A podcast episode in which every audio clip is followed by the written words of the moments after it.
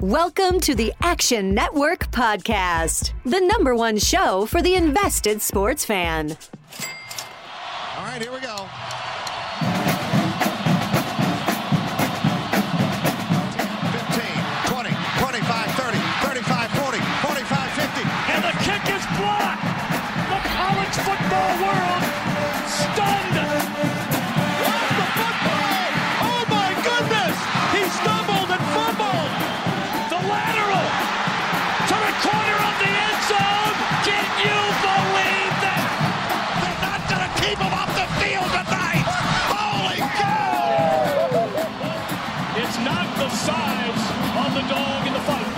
The size of the fight in the dog.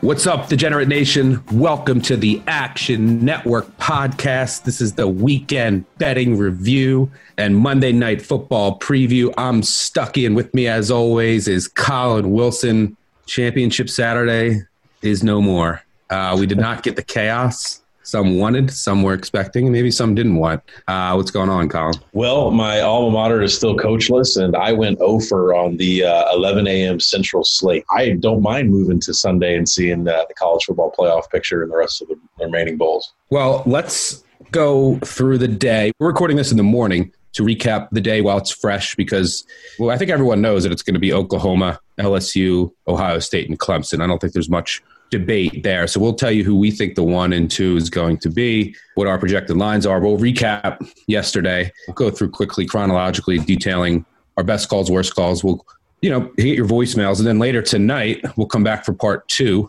which will also be on this podcast just later on. We'll talk about the actual playoff rankings um, and then the lines that came out. We'll have some bowl openers to talk through. Um, Collin will touch on some things to keep an eye on. And then, I mean, tonight, right when these lines come out, get to work on uh, previewing every single bowl. Uh, and later on this week, we will have our regularly scheduled episode on Thursday that comes out Friday. We'll be talking Army Navy, which is the only well, uh, only college football game next weekend. FBS. We also will talk some FCS. Uh, so for all of you FCS or no fans, uh, make sure you tune in later in the week, and then we'll also you know talk some updated lines and thoughts on you know some of the playoffs and bowls, and then we'll update you on the schedule for bowl season because we'll you know last year we'll probably do something similar. We would you know do an episode as normal and then cover the bowl games that week. You know Thursday covering the bowl games that weekend, but we'll keep you updated there. Probably zero need to have a uh, you know a little uh, discussion about who's going to win the Heisman, right? Probably those odds are not even worth. Yeah, I think uh, LSU was extremely impressive. Um, that was one of my worst calls of the day with Georgia. I mean, LSU was just they had a couple breaks, but there was no doubt who was the better team and who deserved to cover that game. I started to get worried about the under late, but luckily that held on. And I can't believe our boy Rodrigo missed. But let me Left he missed two field goals. But South Carolina left hash, SEC championship game, left hash. Everything has been the left hash this year. um, amazing. Get them off the left hash. on our live show on Saturday morning, which we do at 10:30 a.m. Eastern, we probably won't do one this upcoming Saturday, but we, we covered Utah a little bit, so I won't go into that too much. But Utah got blown out on Friday. Still can't believe that they punted. Kyle Whittingham punting late down eight, and Oregon ended up winning that game 37-15. RIP second half. Utah backers and underbackers that eliminated Utah from playoff contention. So going into the day, we knew that the winner of Oklahoma Baylor would probably be in good shape to get into the college football playoff if you know Georgia would lose later in the day. But before we get to Baylor Oklahoma, we'll start with the other two games at noon. App State beats ULL 45-38. ULL gets in the back door for part of my bet. I had some six and a half. I actually had a little tiny bit of six and then some seven. Box score fraud, App State. I mean, hmm. this is a, a game that App State led by 25 at one point, and the yardage was equal. The game finished with La Lafayette 513 yards to App State's 408. They were exactly at 6.1 yards per play. Just more turnover luck for App State. Two more fumble recoveries. Louisiana drops two picks. They even, you know, missed a chip shot field goal. And then when App State finally fumbled, only their third of the year, Louisiana takes a 30 yard intentional grounding on, on third down and then misses a 54 yard field goal, which would have been all the difference in the cover. I don't regret playing Louisiana at all. Um, App State just continues to run well. We knew they would move the ball on the ground, which they did against that horrible Louisiana defensive line, but everything kind of just went App State's way that that game. But ULL, I got to give them credit for fighting back this is one of the most frustrating. I mean, this just kind of kicked off the tone for the entire day to have first drive for ULL a fumble. First drive of the game, they dropped the pick wide open too. You know, to for me to be loaded up on six and a half, and for me to tell everybody on the podcast that I make the game one point seven, and then for ULL to be missing field goals. Uh, and having pick sixes, and then this game land on seven is was one of the most frustrating things in the world. And I mean, this is just this just happens, you know. I mean, I was on ULL same spot earlier in the year, and it took a lot of crazy wackiness uh, for App State to get this home. But you know, so if you had App State, you know, hat tip to you, but you had a ton of help. Yep, agreed. Also at noon, uh, you had Miami of Ohio. I, I finished the year with a MAC winning bet. I don't know how I did it, but that improves my MAC winning percentage to 7% on the year. Miami of Ohio won how Miami of Ohio does. They're, they couldn't move the ball all day. They got outgained by 80 yards, yards per player mm-hmm. better for Central Michigan. They started the game with a kick return to the two. Central Michigan had a fake punt on at their own 15 or something in the first half. Miami of Ohio, their kicker, it's their best player, Sloman went four for four from field goals, two and two and extra points, hit a 48 yarder. But that is the most fitting end to the MAC season I can yeah. imagine. So this is another one where the opener was two and a half, three, and I was able to get a whole bunch down on that. And it just did not matter, even though the game got up to six and a half, six and closed. Uh, you know, Central Michigan, more yards, uh, had the extra turnover not exactly a box score fraud. There were some special teams plays. There was an interception late by Central Michigan.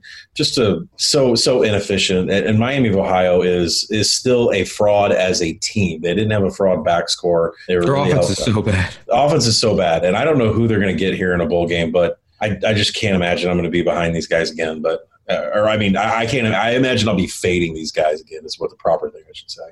And then at noon, the game that mattered was Baylor Oklahoma. The winner was, like I said, was going to be positioned to go into the college football playoff. I know you didn't make out in this game and probably should have. I mean, Oklahoma dominated the box score. Brewer ended up getting Oklahoma live five and a half, six, and six and a half, and then I took Baylor live plus eight, and uh, Oklahoma ends up winning the toss, scoring a touchdown, and then Baylor doesn't. So I got very, very lucky and fortunate in this game. But uh, Baylor covers despite only gaining 265 yards, and Brewer finishing three of six for 15 yards. And then you had Bohanon come in, and then you had the third string quarterback come in, and they just hit like a couple random long touchdowns and somehow stayed in this game. But Oklahoma eventually wins it in overtime to put themselves into the playoff assuming Georgia would lose later that day. Well, I should say that's, you know, it was likely scenario. What are your thoughts on that game?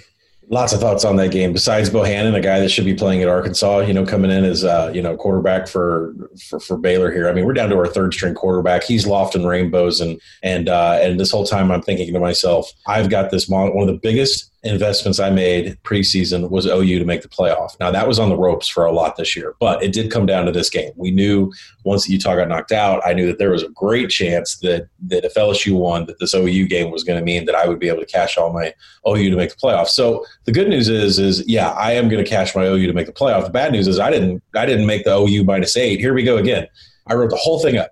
I said Baylor was granted a whole bunch of turnovers and a whole bunch of field position, and they needed all that luck just to cover this game. And here we go, a couple a couple drives in for OU, fumble, fumble, INT.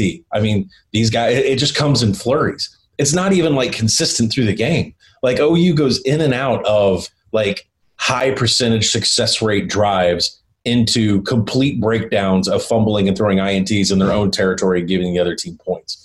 Baylor had eight first downs. Eight they scored 23 points on eight first downs. OU almost had 200 total more yards. I know they had a bunch more plays. They had like 31 more rushing attempts, but a very, very, very frustrating game again. Yeah, I, I mean, the one thing that's worrying about Oklahoma is that their defense again did you know they created some havoc at the quarterback, but they just they give up too many explosive plays, which is a problem when you're entering a tournament with or tournament. As my girl always makes fun of me for I say tournament. When you're entering a college football playoff four team bracket with Justin Fields, Joe Burrow, and Trevor Lawrence.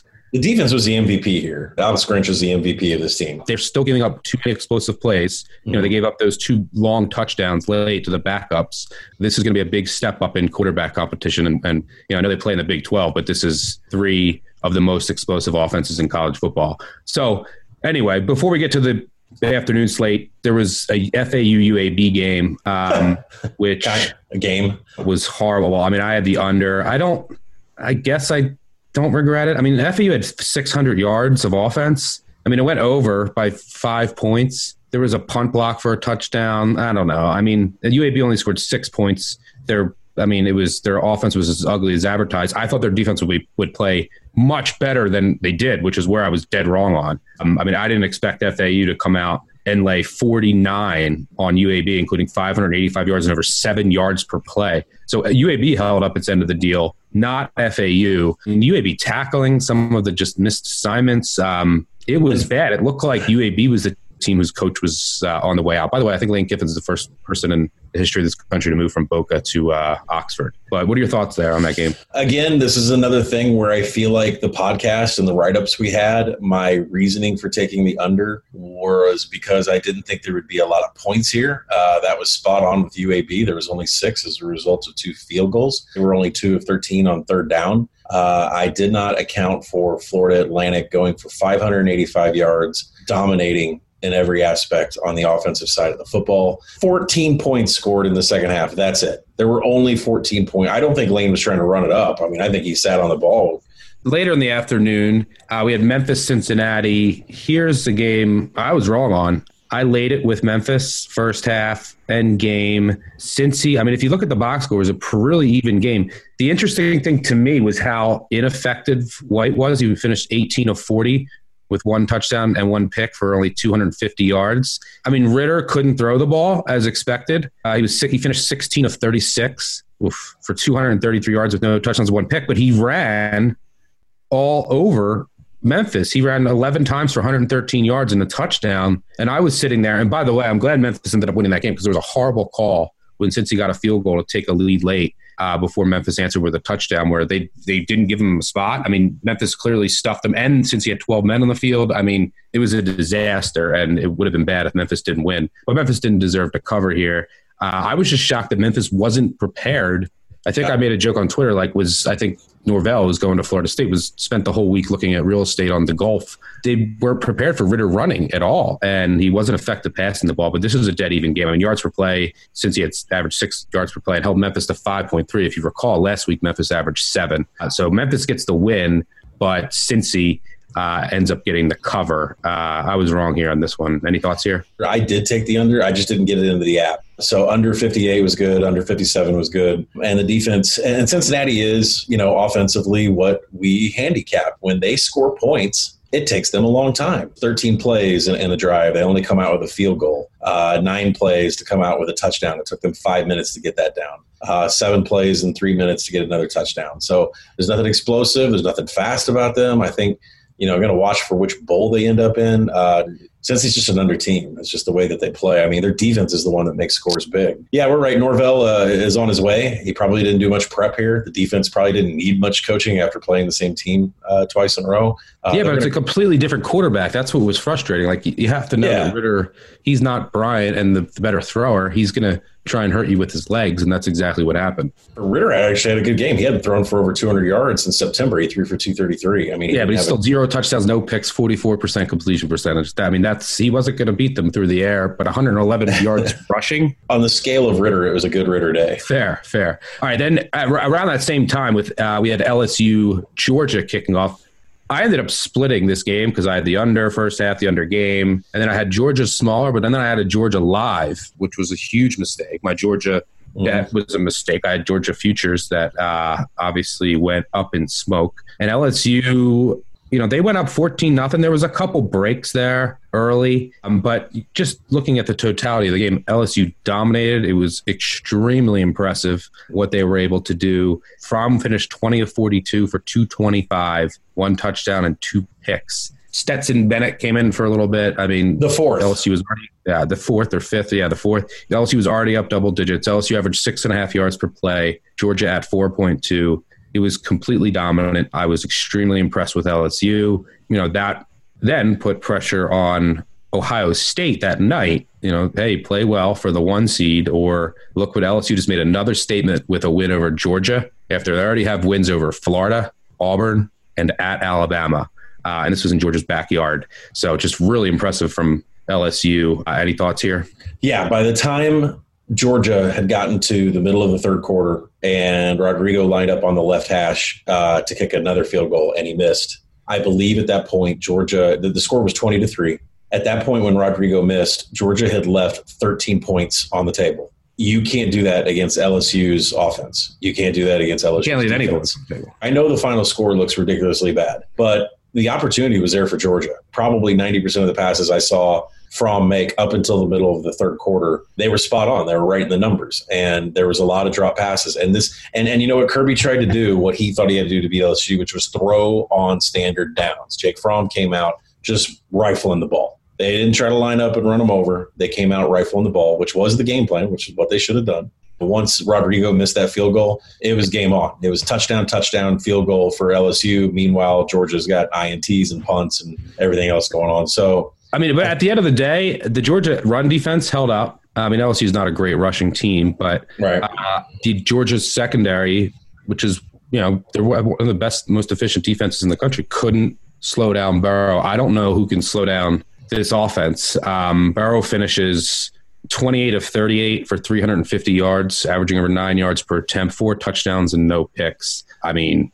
that's as yeah. good as it gets. I think he's a slam dunk pro. I mean, this kid is a like apparently he's a football nerd, film rat, gym rat. Um, I'm going to go back to Ohio and play for the Bengals. D1 coach's son. Yeah, he's going to end up in the division. Um, well, unless so, the Browns tank tank today and lose to the Bengals to get them the better draft picks, keep them out of the division, extremely impressive. Yeah, I just want to say this probably was my only, I could say, best call for the day. Called LSU in the first half and called the under in the first half, and probably the only shining moment of the green dots in my in my log for the day. Yep. And then later that afternoon, Boise wins 31 10. They were up 31 3 late. I have to be honest, I didn't catch a lot of this guy. I didn't have money on it. I was looking for Boise live, but Boise, you know, never got behind by seven which is what I was looking for. You tweeted out the most important play of the game, which was the offsides by Boise. Uh, the score was three to three to that point. Boise's defense. yeah, how I did see that one. How did they miss that? It's probably the worst missed call ever. I mean, uh, Hawaii got it all the way down. An amazing drive, eleven plays, seventy four yards. They got it all the way down to the one yard line. Uh, and had multiple chances to stick it in, and Cole McDonald gets stuffed there, and then you know the, the offsides. And that was it. That that took it all. That deflated them. After that, uh, towards the end of the first half, uh, Boise went touchdown, touchdown. Uh, they broke it open to the spread. And, it's an amazing uh, box score. Look at they both averaged. I mean, the Hawaii defense looks like it played decent. Yeah, they both that, averaged 5.2 yards per play, but that play, that call was so big, and and and it's you know we as betters we we vent about a call and then you just move on. There's nothing you can do about it, but you can understand. You know, I'll be I'll bitch about a completely missed hold or a missed PI, um, but we're watching it on replay, and you know, then you move on, you bitch, and you move on. Who cares? Yeah, because so, refs are going to miss things live. But there is nothing more frustrating than that because there's one ref with one job, and there's no one moving around. Like you're just looking down the line there to see if that play and actually happens and it did and then they didn't call it i mean it's bad the handicap on this for me was you know i don't i don't think the 96 the 96 points what happened last time i don't think that was going to happen again it did go way under but I said that if Hawaii does not fumble the ball in their own territory, I think that this could be a cover. So they missed the cover by a touchdown, and it turns out Cole McDonald in, in the at the end of the third quarter, uh, you know, he gets sack stripped and, and he fumbles the ball back on his own 25, which resulted in a Boise touchdown. That's that was the difference in the point spread, and you just can't fumble the ball in your own territory against Boise. And then we had uh, Clemson, who, who I mean, every every week, who cares? Uh, they blew out Virginia. I was on the under there, which was whew, that was uh, a bad call. I'm surprised Virginia scored 17, but Clemson just did anything they wanted at any time. They had over 600 yards and over nine yards per play. Clemson a 30 point favorite. Clemson covers. That's just the story every week. We can now Clemson have Clemson play real games, which is going to be nice because they are really good. But what a waste of a season in, in recapping them and their games. And then the game that mattered at night was okay, Ohio State, Wisconsin. You had you had Oklahoma win in overtime, right? And then you have Wisconsin comes out and they punch Ohio State in the mouth, and Twitter actually broke towards the end of this half. You couldn't even send a tweet out, uh, and it was right around halftime, and it also happened towards the end of the game. But Wisconsin yeah. goes up fourteen nothing midway through the second quarter, and there's two things going on. I was trolling some of my Ohio State friends publicly, saying five seed, four seed, six seed. So you start to wonder if Ohio State gets blown out here Are they out? And then you also start to wonder if Wisconsin just blows Ohio State out of the water. Wisconsin, Wisconsin fans getting hopeful. Uh, and then, you know, you had Dobbins score right before the end of the half to make it 14 7. Wisconsin answers with a touchdown in the final seconds um, to make it 21 7. And you're saying, whoa. And then the third quarter happened, and all of a sudden, Ohio State came out with their hair on fire. They scored, I think, 17 unanswered in the third quarter, and then they added a touchdown with 12 to go to make it 31 21. So all is calm on the Western Front in Columbus as far as getting into the playoff. I think at that first half sealed their fate as the number two seed. We'll get to that in a second. But the you know the the spread and the total were in doubt late. Ohio State gets stuffed at the goal line and can't get in. They have to settle for a field goal, and then Wisconsin uh, towards the end. Jack Coan died on the field for the overbackers but Wisconsin backers hold on and uh, corpse up off the sideline with a freaking. I'm surprised they didn't call targeting. I had no money on it. I was I expected a flag to come. This let's just add to the list of things that I called on the podcast and wrote about. By the way, Wisconsin winning this game. To talk about the side real quick, for those of you that, that may have been paying attention, I had an 18 to one on Wisconsin from the Westgate that would have paid close to 10 grand. So at around halftime, I was, my eyes were wide open. Like I wasn't tweeting. I did not need to be on social media because I was coming up with a financial game plan about holy crap. Uh, we got to get some money down live on Ohio State here because this is, I didn't think it would get down this close. Now, the handicap on the podcast and, and what we wrote up on Action Network all week was Wisconsin is now passing and standard downs. The very first play of the game, Jack Coan passed to Cephus for 27 yards. That was the very first play of the game.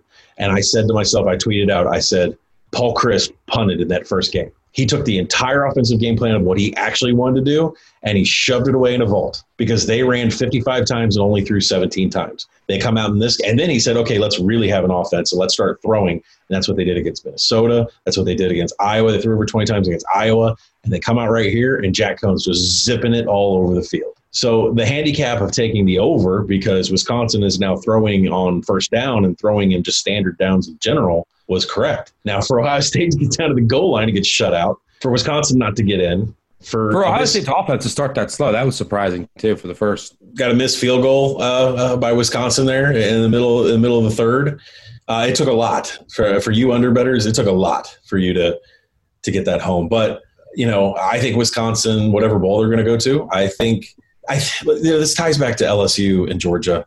I think the writing is on the wall for every single college football team that they've got to go get a Joe Brady. They've got to get a passing game coordinator, and they've got to go to this style of offense. I'm not sure if anybody and get a seeker and get a, a seeker and a passing game coordinator can. Who got a seeker again? Someone else got a seeker. It was in the news. The best kept secret in college football. SMU has the seeker call me the seeker.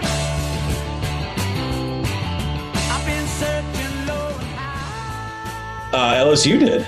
LSU LSU got a seeker, right? It doesn't. I don't think they need it, but I, I think we saw a friend of the podcast, Brody Miller, tweeting out about uh, this special uh, LSU customized seeker. So yeah, I thought I saw someone else recently got one in, in Florida, but maybe not. Go ahead yeah, so I, I, think that's things for the offseason to look for is who's getting a passing game coordinator who has ties maybe to the NFL that's a, that's a passing game coordinator or maybe somebody with some history of success. I know I saw Mike Bobo's name. He was just fired at Colorado State and he's originally a Georgia guy. Uh, him coming in and possibly being the, the passing game coordinator for Georgia. So just keep your, keep your eyes open in the offseason for things like this. Guys that have a proven track success of getting passing games going at certain programs or NFL – uh, teams because uh, that that's going to be the movement. The, the Joe Brady movement is upon us in college football. Hell of a job by that entire staff and and and uh, Joe Burrow hat tip as well. Coach on the football field, we about to see what Joe Burrow is really made of, and anybody that knows our team, we're made of grit. I think, as of right now, I still have to break down these matchups. We have a lot of work. I mean, these games are for three weeks. Another argument for an 18 playoff, by the way, is you don't have to wait three weeks for these playoff games. You'd have. You don't want that, do you? I don't want an uh, 18 playoff. I do. I do. I'd be cool with an 18 playoff or a 16 playoff, and you have two of the you know the two top teams and that would be the, the big debate here. But I think it would be LSU and Ohio State, but they would get a bye. You can also get a group of five in there, and you would just have a group of five play Clemson. Clemson would win, but you give a group of five a chance, and then you know you'd have a four versus five. And so, I mean, I, I think every conference champ should go, and it makes it would make this past weekend so much more epic. And then you have two wild cards just in case you know, like if an LSU and Ohio State lost this weekend you know, or you can, you know, throw an Alabama in there. You can throw an Auburn in there, wh- whatever you want to do. And then you have, you know, you would have Memphis as the eight seed. People are like, oh, Memphis would get crushed, maybe, but you get Memphis in there. I mean, it would, it would be really cool for the sport and for some of these other programs. Like, and you could have a, you could have an Oklahoma Boise State moment. But anyway, I've read enough about 18 playoffs. Um, the, o- the only way you should do an 18 playoff is if you do the five Power Five conference champions, a group of five, and then two wild cards. That's I yeah, mean, really that that's it. Yeah, that's that's my been my rant forever. But let's talk about this playoff. There's four teams, and we're going to come back later tonight, like I said, and we'll talk about the actual playoff rankings, matchups, and lines.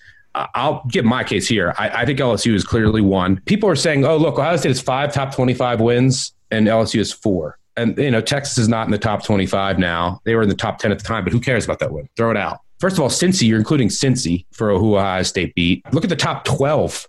LSU has four top 12 wins. And Ohio State's top 12 wins are Wisconsin twice and Penn State. LSU's are Alabama at Alabama, Auburn, Georgia, and Florida. Four teams I make favorites over Wisconsin on a neutral field. And Wisconsin is Ohio State's best win. You know, I mean, Auburn and Florida, you could, you, this probably be within a field goal, but Georgia and Alabama would be substantial favorites over Wisconsin on a neutral field. Seven maybe for Georgia, 10, 13 I have to check my numbers, but for Alabama, maybe two touchdowns. Their quality of wins and the way that they've done it, these teams that they've dominated, um, has been extremely impressive. Uh, I think they're the deserve, especially with their defensive improvements over the last four weeks.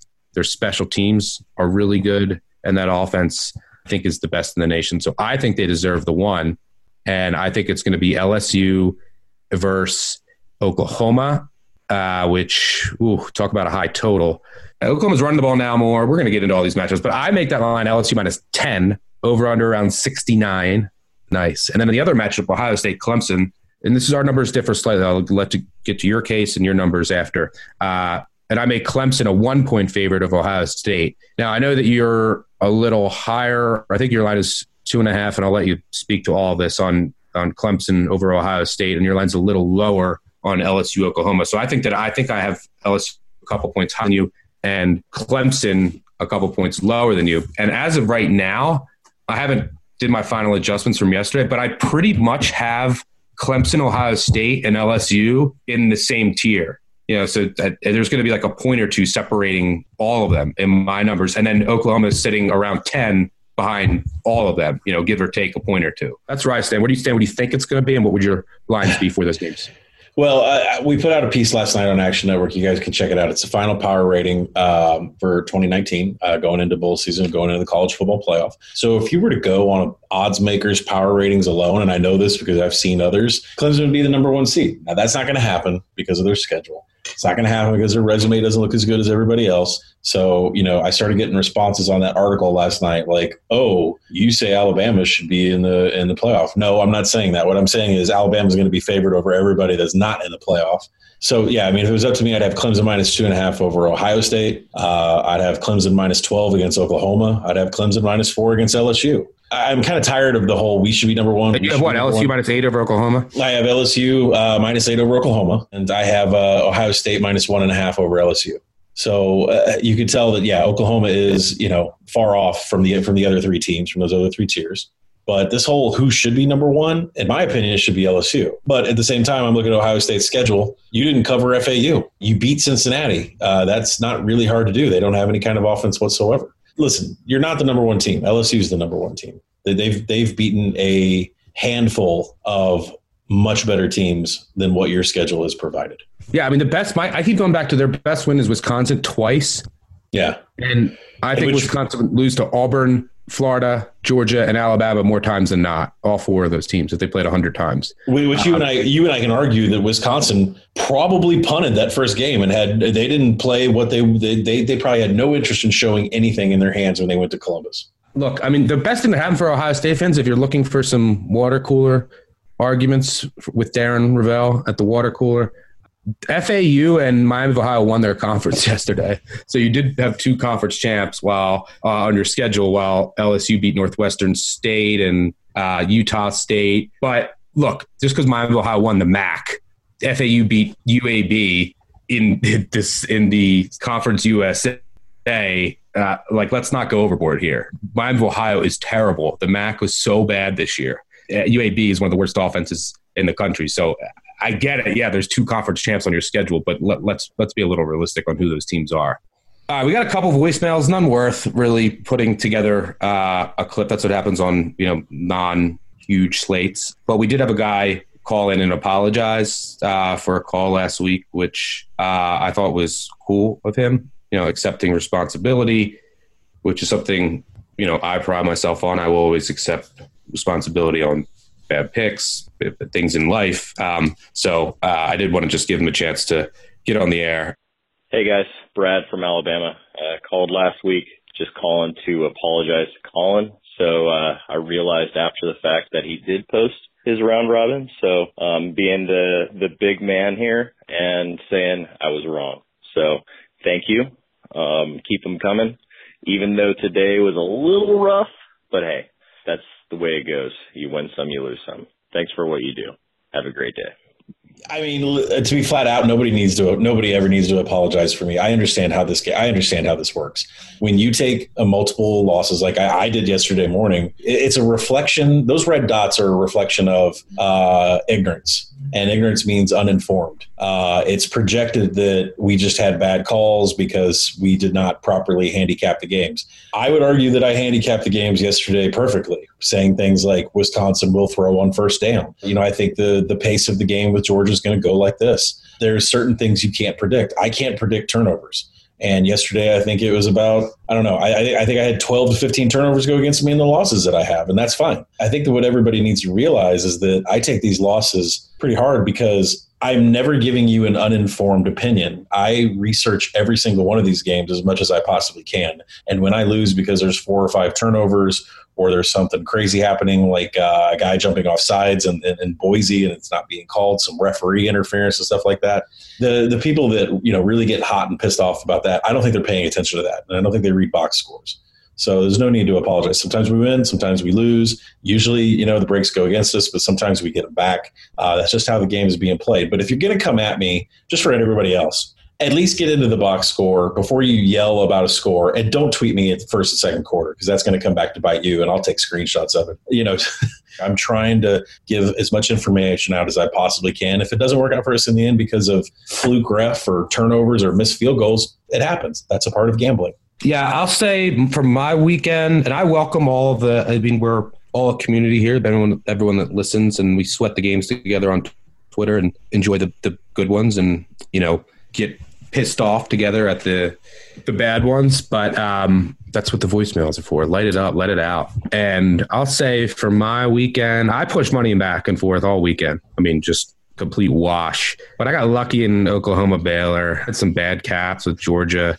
Clemson under. You know, I feel like I had a just washed weekend. Some bad calls, some good calls, some good luck, some bad luck. Uh, the one statement I want to make about you and I, though, for everybody else, is that we're not, uh, I don't want to say clowns, but we're not a bunch of puppets that get in front of a camera or get in front of a microphone and talk about games that we haven't researched or we don't really know anything about. That we aren't right? betting a lot of money on. And that we aren't betting a lot of money on. There are other podcasts out there with people that don't research anything and make assumptions based upon third hand word that came to them. Stuckey and I research everything and we have actual live money down. And I'm not sure there's a lot of other people out there, whether it's in front of a video camera or it's behind a microphone, that are doing what Stuckey and I do. Yep. All right. Well, with that note, let's have a big college football playoff and more importantly, an even bigger bowl season. Full game fever. Catch it. It's my favorite time to bet college football. We will be back later tonight for part two we're going to talk about college football playoff rankings. We'll talk about some bowl openers. We'll talk about some college football openers. Now, we're not going to go too in depth because these lines are going to move. We'll have podcast episodes, you know, that cover those games that week, get way more in depth for you. So we'll be back later tonight. M I S S I S S I P P I. Lane, how did this unfold that you ended up accepting the Ole Miss job? You know, we were preparing our team for a big conference championship game, and um, at the same time, uh, late in the week, in discussions uh, with a couple of places, and um, just really felt like it was a really good fit and really exciting opportunity for us. Now I'm putting the covers on the boat right now here and going to the airport to fly to Ole Miss. All right, we're back for part two.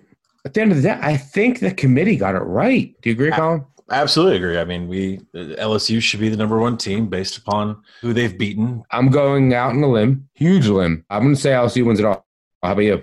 LSU gets Oklahoma. They should win. Uh, I don't know if they're going to cover this spread that keeps going up. It, it's 13 and a half at a couple plays. 13, 13 and a half as we record this. I'm a Joe Burrow. This is a 180 from last season. You know, we might do 180 on Bo Nix next season. I already have. I trust him. I trust Joe Burrow. I trust LSU. Joe Burrow's a dog, man. He ain't no puppy. He's a dog. I'm going to go with LSU over Clemson because LSU is top 10 in special teams and Clemson is outside the top 100 in special teams. There you go. I got I, I got money on Ohio. It's one team I don't have money on. Lock. By the way, in Vegas, Collin and I, divisional NFL weekend. Monday night, we'll be at the Westgate. Shout out to uh, our guys, John Murray. Love you, John. And uh, Jay Kornegay, Wilbur Booth. Just find your way there. You drink for free. You'll come out and eat with us for free. And then the best part, I think, Collin, about being in Vegas for the national championship? I'll give you the number one: the fact that they post the odds for the following season immediately after the national championship. Ding, ding, ding, ding, ding. By the way, did you ever know? Did you watch Saved by the Bell growing up? You're not that old, Of course, right? yeah, of course. Okay, who was the principal? Mr. Belding. Okay, who I met by the way, I had dinner with here in Lexington, but. That's the worst name drop ever. But I had randomly at some girl's birthday, he was there but say that name again. Say it slowly. Say Mr. Belding slowly. So yeah, just split the name apart. Belding. Saved by the Bell High School. Do you get it? Yeah. Yeah. That's the last name. How do you not learn Mr. Belding's name was Bell Ding and then just blow past that? I think right? a lot of people would skip over a lot of things for Kelly Kapowski. Oh, man.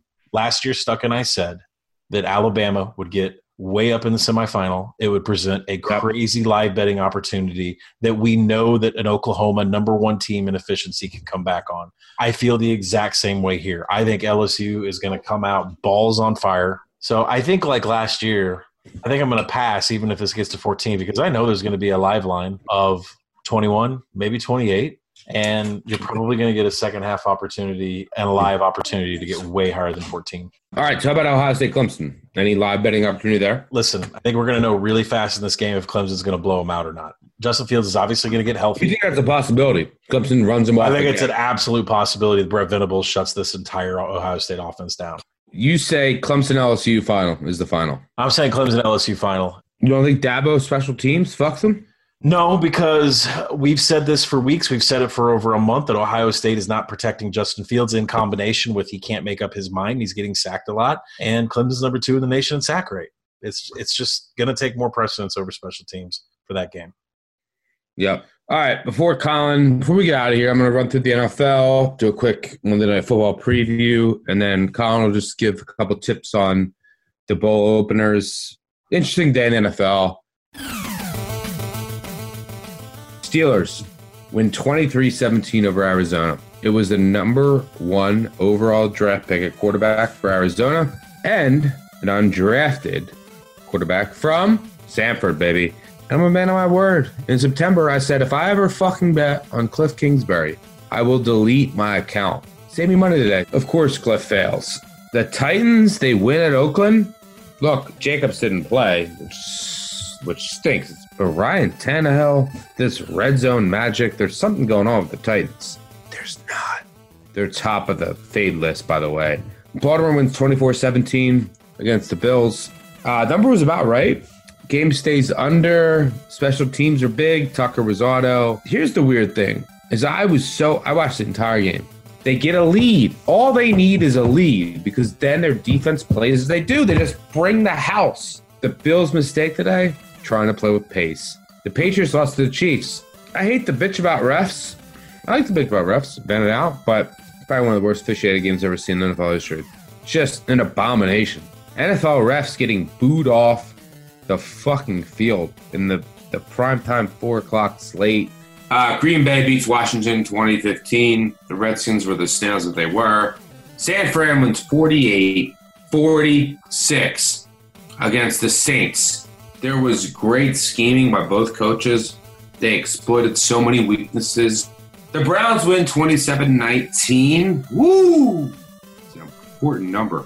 You bet that game against the Bengals in the Ohio Toilet Bowl. The Bucks come back to win 38 35. And I saw it come through. I had money on the Bucks money line. No idea how the Bucks won. Zero, none. Good night, Colts. Sleep tight. Uh, Vikings win 20 to 7 over the Lions. Cover the close. Close 12, won by 13. Under City. Nobody cares about the game. Wow. David Blough. Atlanta wins 40 to 20 over the Panthers. In a game that means nothing, absolutely nothing. Back to Thursday night. Chicago beat Dallas 31 24. If I hear one more Bears fan talk about playoffs, I'm going to hug them because if Mitch Trubisky gets in the playoffs, we will become billionaires. Rams beat the Seahawks 28 to 12. People, there are no such things as magic beans. They don't exist. You cannot take a bean in the morning that takes 12 hours to start working and then it all of a sudden makes your body like the Incredible Hulk. I don't know. I only watch nonfiction. It's Incredible Hulk, a thing that goes like this, like it explodes. Russell Wilson doesn't take a bean, and then at night he's better. The Seahawks might be a negative uh, point differential in the year with 10 wins, which is hysterical. Team's been a fraud, will be a fraud, and continue to be a fraud until the rest of the season. Chargers beat the Jags 45 10. Not much to say here other than I don't think NFL teams quit a lot. You know, it's, it's something you say in, in college. I don't think I've seen a team quit this hard in a long time in this Jags. Uh, the Jets win 22 21. I mean, Adam Gase is a Ponzi scheme. There's no other explanation. He runs a Ponzi scheme in East Rutherford. Sam Darnold. Is there any bigger? Sam Darnold is the definition of Kyle Boller.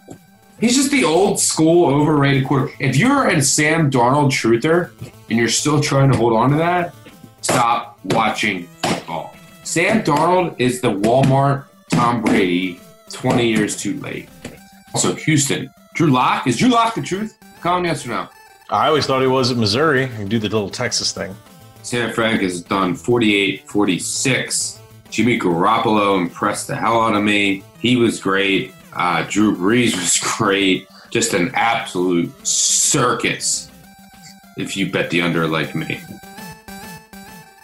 We're going to break down every single bowl game with written up previews with Kyle, myself, Kyle Miller. I mean, we're going to have a bunch of people, as we do always. Um, and then once the, the market settles, we'll be able to even write it up to that market during the week of.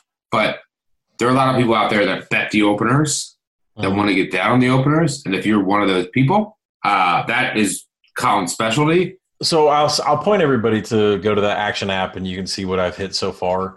Uh, and I will say that my my methodology for today was check the opener, put it up against our projected spread, stick it into my little cross advanced grid to see if anything sticks out that will keep me off of a bet. And if it doesn't keep me off a bet and it's good enough, and I think the number's going to move the way that I bet it, then I'm going to bet it. And that's what I did today. Now the hard work really begins. It's getting into transfer portal, coaches. Uh, we have finals until we have finals this week. We have uh, December 18th yeah. signing date. We all the stuff outside the X's and O's uh, that research starts tomorrow. So let me go through as quick as I possibly can and give motivations and matchups. Motivations and matchups. Let me go through all the bulls as quick as I can with one sentence about what came by my mind today and whether I bet it or not. So I'll start off with the Bahamas Bowl. Buffalo can absolutely defend the the ground rush, so I did not bet Charlotte today. Frisco Bowl, Kent State. I had no news on the bowls. All I wanted was Kent State to bowl. They're playing Utah State. I power rate of five and a half. And I've had a couple of people uh, all over my mentions saying, "Why What's line? Nine. People are saying, why aren't we hitting nine? The reason is because I think Jordan Love could absolutely tear this Kent State defense apart. I don't care. Flash Yeah. fast. Moving on to the Cure Bowl is Liberty and Georgia Southern. I have a nice little write up on Action Network. I, I think you guys should go read that because there's some very Yeah. important things about Liberty uh, in this game. Mexico Bowl is Central Michigan against San Diego State. Uh, I want the under in this game. Boca Raton Bowl. Uh, that is also in the article that was just published late tonight here between SMU and Florida Atlantic. Kind of a home game for Florida Atlantic, but they have no coach. Camellia Bowl, FIU and Arkansas State. I am not comfortable betting on Arkansas State. I like the over more than anything in this game. Vegas Bowl, Boise, Washington. Listen, I've got this power rate of five and a half. I don't know why I haven't fired on uh, Washington minus three yet. Petersen Bowl's taking on Brian Harris and Harsin, and what I read in the media is that Harsin's going to get a contract extension. So I just kind of want to finalize that the contract extension is going to be happening, and he's going to be coaching this Vegas Bowl. Uh, I'll probably end up back in Petersen here, but the numbers starting to take off three and a half. Uh, So another one, uh, the last one, and plus these early games also, you have to remember that the signing period is uh, December 18th. These kids are limited; they're not going to fill their bowl practices. You were allowed 15 bowl practices. None of them are going to get. None of them are going to get close. Their coaches are on the road the entire week. So the last one is UAB App State down in New Orleans, and you're going to say Eli Drinkwitz took the job at Missouri. Uh, that's going to distract Appalachian State, and then I'll remind you that Scott Satterfield took the Louisville job, and he didn't coach in New Orleans Bowl last year, and they won that. They won that thing easily. So I'm not looking to really back UAB here, but just because of that. Uh, Marshall UCF, I want to play Marshall because uh, Doc Holliday is undefeated against the spread in bowl games, uh, and I don't believe in UCF, and I don't think they want to be in the Gasparilla Bowl. I'll be looking to take that side. Uh, BYU Hawaii. Uh, I took BYU today. I make the numbers slightly higher. Uh, I make it at five and a half. I think there's some extreme advantages in the trenches. Uh, Hawaii's defense for reasons that we know. Plus, BYU is going to have everybody healthy finally, and this is a very firm, fertile recruiting ground for BYU. They take this game super serious. Miami of Florida and Louisiana Tech. Where is where are the Hurricanes' motivation here? The number went from 10 and a half all the way down to seven against Louisiana Tech. Uh, game is being played in the Independence Bowl. It's in Shreveport. So this is a home game. Uh, they got to go from, La La Tech's got to go from Ruston down to Shreveport. You ever been to Shreveport? I've been to Shreveport. Yeah, we played Missouri there in 2003. Pitt, Eastern Michigan. The numbers right. I skipped it. Uh, UNC Temple. Uh, Rod Carey's one and five against the spread in bowl games when he was at Northern Illinois. So I'm not looking to back Temple here. Plus, Mack Brown's got a roster loaded with youth and Sam Howell. So that's probably the way that I'm going to be looking. Michigan State, Wake Forest. I took Michigan State today at minus three. I would take them at minus three and a half. Look at No. Wake Wake has lost their top two wide receivers. I don't know where the offense is going to come from, and you're going to let Michigan State's defense get completely healthy. D'Antonio is going to switch the offensive coaches after this bowl game, so I'm going to take Michigan State in this one. All right, so you and I can disagree later on that. Oklahoma State, Texas A&M. Uh, I took Texas A&M minus four. It's up to minus six. You, uh, bet Michigan State? Yeah. Oh, So I took Texas A&M minus four. I, po- I power rate this Texas Why A&M. Why are you doing this to me? I took the Aggies uh, I, at minus four. I have a power rate rated minus nine. Uh, Oklahoma State, obviously without Spencer Sanders. Oklahoma State, obviously without Tylan Wallace. And Chuba Hubbard may sit this out for the NFL draft. His decision is upcoming, so we don't know what's going on there. But I will say this: Oklahoma State's defense, Oklahoma State, Oklahoma State's defense is very young and, and done a good job this year. So That's a um, great point on Hubbard because if he doesn't play, it's it's I don't know what deal. that offense does, and potentially, if you see a total on that game, Uh, grab it because then if Hubbard gets officially announced out, it'll drop. so USC and Iowa are going to play each other uh, in the Holiday Bowl out in San Diego. This one's uh, a tough cap for me, and the number's exactly where. No, it's not. Actually, I have USC minus two and a half, and the number's Iowa minus two and a half. So it's going to float around. I don't expect it to move very much. I think it's interesting that Kedon Slovis is going to have to compete with JT Daniels for the job next year. I think the big thing for me is I haven't looked at Iowa's schedule to see how they've done against passing attacks like the air raid of USC. Once I handicap that, I'll make a decision. I did take Washington State and Mike Leach in the crazy ass Cheez It Bowl against Air Force, who has screwed with the side at the end of so many games this year between Colorado State, between San Jose State. Air Force has been one of the most frustrating teams to have a side on, and now they get Mike Leach and the bowl, the famous Cheez It Bowl. So I took Leach in this at two and a half. People were freaking out about backing Leach in a bowl. He's actually three and six against the spread. So we'll see how that goes. Looks like the total just opened up at 67. So there's another option there too. Camping World Bowl is Iowa State and Notre Dame, and I don't understand why this number has. Well, I've got it Notre Dame minus four, and it's crashed from five and a half down to three and a half. And I think at three, I'm going to be a buyer of Clark Lea and the Notre Dame defense. I think that they won't have a problem against Brock.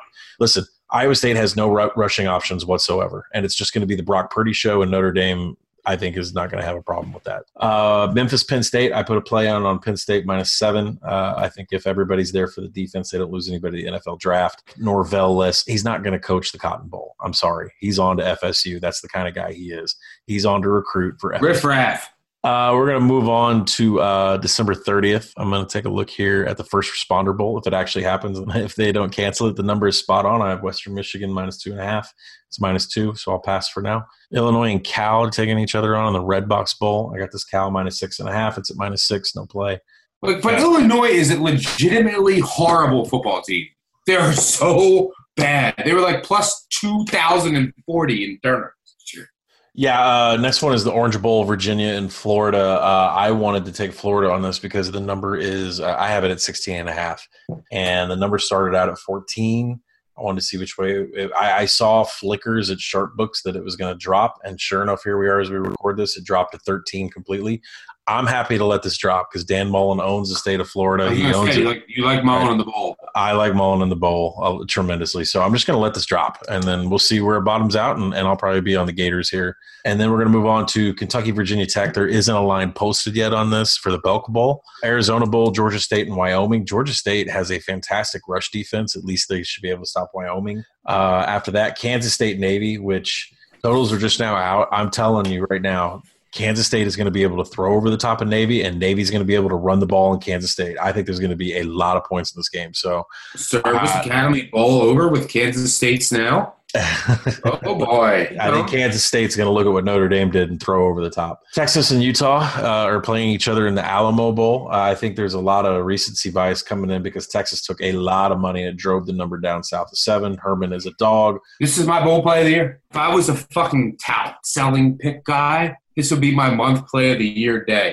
I wanted to fade Utah playoff dreams. This team's a corpse. Texas back to our roots. Simple team. Well, Herman firing everybody.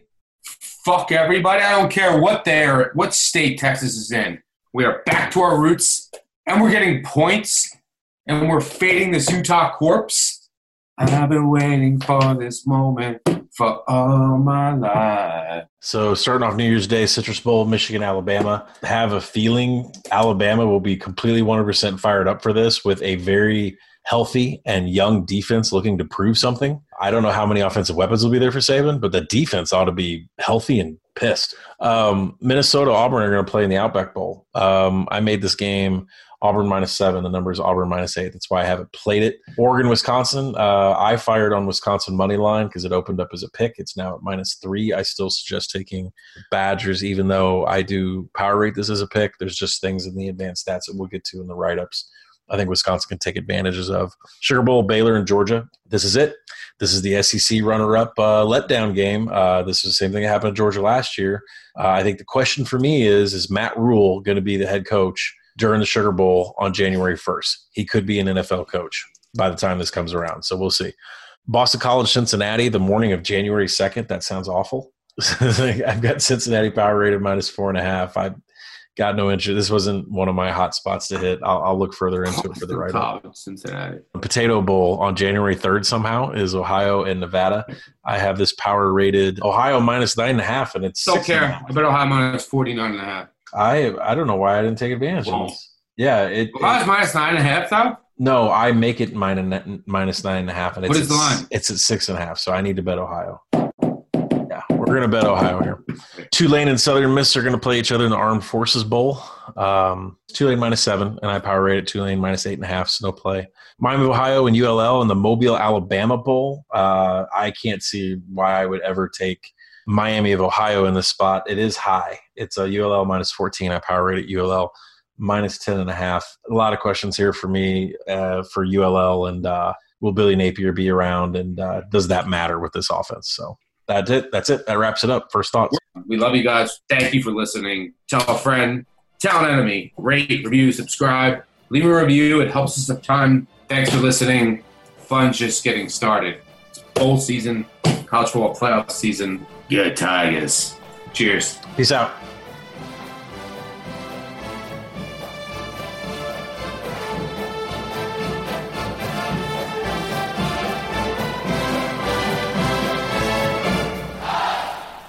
We're finished talking.